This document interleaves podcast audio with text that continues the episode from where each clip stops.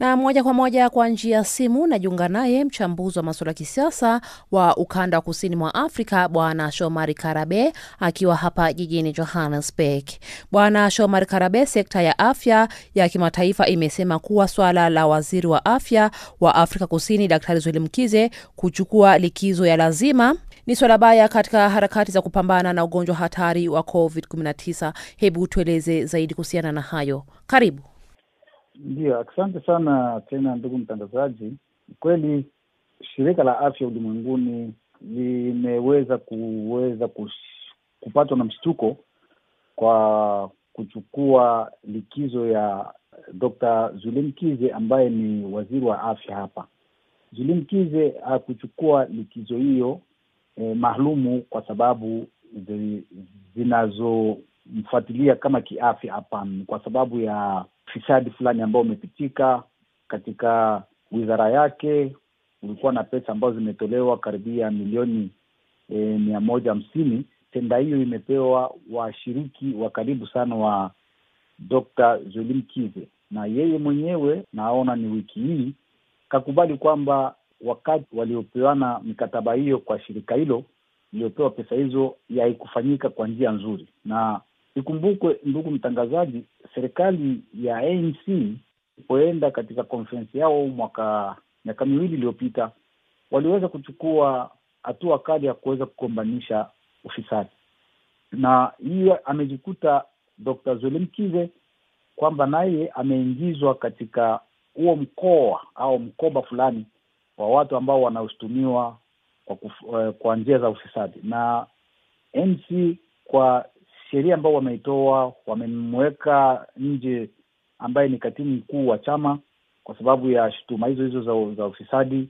na watu wengi ikiwemo rais mstaafu Jacob Zuma kwa sababu ya shutuma hizo hizo za, za ufisadi. Kwa hiyo dkt zulim kize naye kaingizwa katika hesabu hiyo hiyo ya watu ambao wanashutumiwa kwa kwa ufisadi. Kwa hiyo rais hawezi hawezi kamkingia kwa kuweza kama kumfichia bila kumwondoa, lakini wachambuzi wengi wa mambo ya siasa hapa nchini wameshangazwa sana kwa yeye kupewa likizo maalumu. Walikuwa wakifikiria kwamba rais kwa mipango aliyochukua kwa sababu ya kuweza kugombanisha ufisadi ataweza kam, kamfukuza kazi. Kwa hiyo hajafukuzwa kazi. Hivyo hivyo e, vyama vingi vya siasa wameshangazwa sana na kujiuliza kwa nini e, rais kachukua muda wote huu kuto ku, kuchukua maamuzi haraka ili kuweza kumwondoa Dr. Zweli kwa shutuma hizo ambayo amekabiliana nazo za za ufisadi.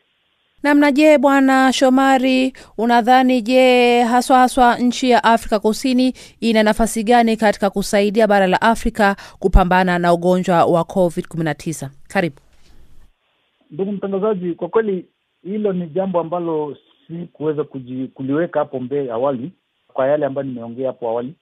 Ni kweli South Africa ni nchi mmojawapo ambayo ime, imepambana sana na ugonjwa wa wa COVID 19 na tukiangalia katika bara nzima la Afrika, South Africa au Afrika Kusini ni nchi ambayo imekabiliwa sana na ugonjwa huo. Kwa hiyo wamepata experience fulani ya kuweza kugombana na ugonjwa wa wa COVID 19.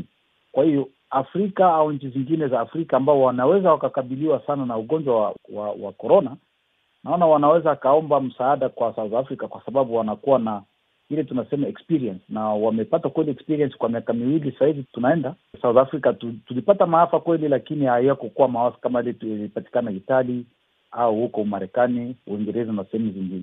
Kweli kuna vifo vingi vimefanyika hapa, lakini hatuwezi kuyalinganisha na nchi zingine za za huko Ulaya. Kwa hiyo nchi za Afrika zinaweza ka, kapata fundisho moja au mbili kutoka kwa South Africa kutokana na namna gani ya kuweza kugombana na magonjwa haya ya virusi vya nanii vya korona. Namna kwa swali la mwisho la kumalizia mazungumzo yetu, um, wachunguzi wa mwenendo wa serikali hapa nchini wamesema kuwa katika kashfa iliyomsibu katibu mkuu wa chama tawala cha African National Congress Bwana Isma Khashule, jamaa huyo alilazimika kujiuzulu ama kufukuzwa kutoka nyadhifa zote uh, alizokuwa anazishikilia. Je, mbona katika kashfa hii ya Daktari Zweli anapewa likizo ya lazima badala ya kulazimika kujiuzulu? Ndiyo, e, kwa kweli ndo siasa ilivyo. Ndugu mtangazaji, kumbuka Zulimkize ni mtu ambaye yuko karibu sana na serikali au na Rais Ramaphosa. Ni kila mara na kuhusia hili hili jambo la kusema kuna makundi mawili katika ANC. Kundi la kwanza ni lile ambalo linaitwa la white monopoly capital, watu ambao wanaoshikilia au ku, kuweza kukingia maslahi ya wazungu e, akiwemo rais mwenyewe, vile vile wakina Zilimkize na watu wengi ambao wako katika serikali ya Rais Ramaphosa, na kuna wale ambao wanaitwa radical economic transformation, ambao wanasema kwa sababu uchumi wa nchi unapaswa kuwa katika mikono ya watu weusi. Kwa hiyo unajikuta hizo kempu mbili, makundi yao mawili yanagombana sana. Kwa hiyo kwa kuondolewa kwa katibu mkuu wa ANC na kuweza kupewa likizo kwa e, waziri wa mambo ya afya, unakuta kunakuwa na mambo mawili ambayo yanaonyesha kweli huyu mtu ni mtu wa upande gani. Katibu mkuu wa chama kaondolewa katika chama na amekatazwa kabisa asifanye chochote chochote kile kinacholingana na, na, na chama. Lakini hapa mtu ambaye ame, amestumiwa kwa kuweza kuchukua milioni mia moja hamsini ya rand ni pesa zile zile zimoja karibia pesa ambayo yanayotumiwa pia naye e, Asima Khashule, lakini huyu amepelekwa katika likizo na mwingine ameondolewa kazi. Kwa hiyo unajikuta hiyo ndio siasa ambayo inayochezeka hapa nchini, na kwa sura haitatupa sura nzuri, lakini itawapa sura nzuri kwa wale ambao wanaofanya, hasa wale ambao wanaokiingia maslahi ya wazungu, ili wanaitwa wa white monopoly category. Wazungu wataendelea kuwasifu, hata kama umesikia mkuu wa chama cha Freedom Front Plus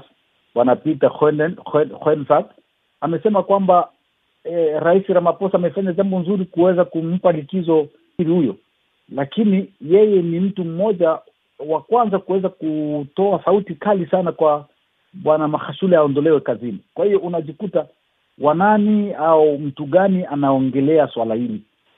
Na mpenzi msikilizaji, ni mchambuzi wa masuala ya kisiasa wa ukanda wa kusini mwa Afrika Bwana Shomari Karabe akiwa hapa jijini Johannesburg akizungumza na idhaa hii ya Kiswahili ya Channel Africa na akitueleza zaidi kuhusiana na mambo yanayojiri hapa nchini Afrika ya Kusini.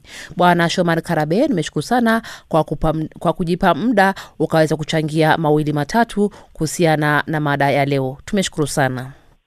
Asante ndugu mtangazaji, nami nawashukuruni.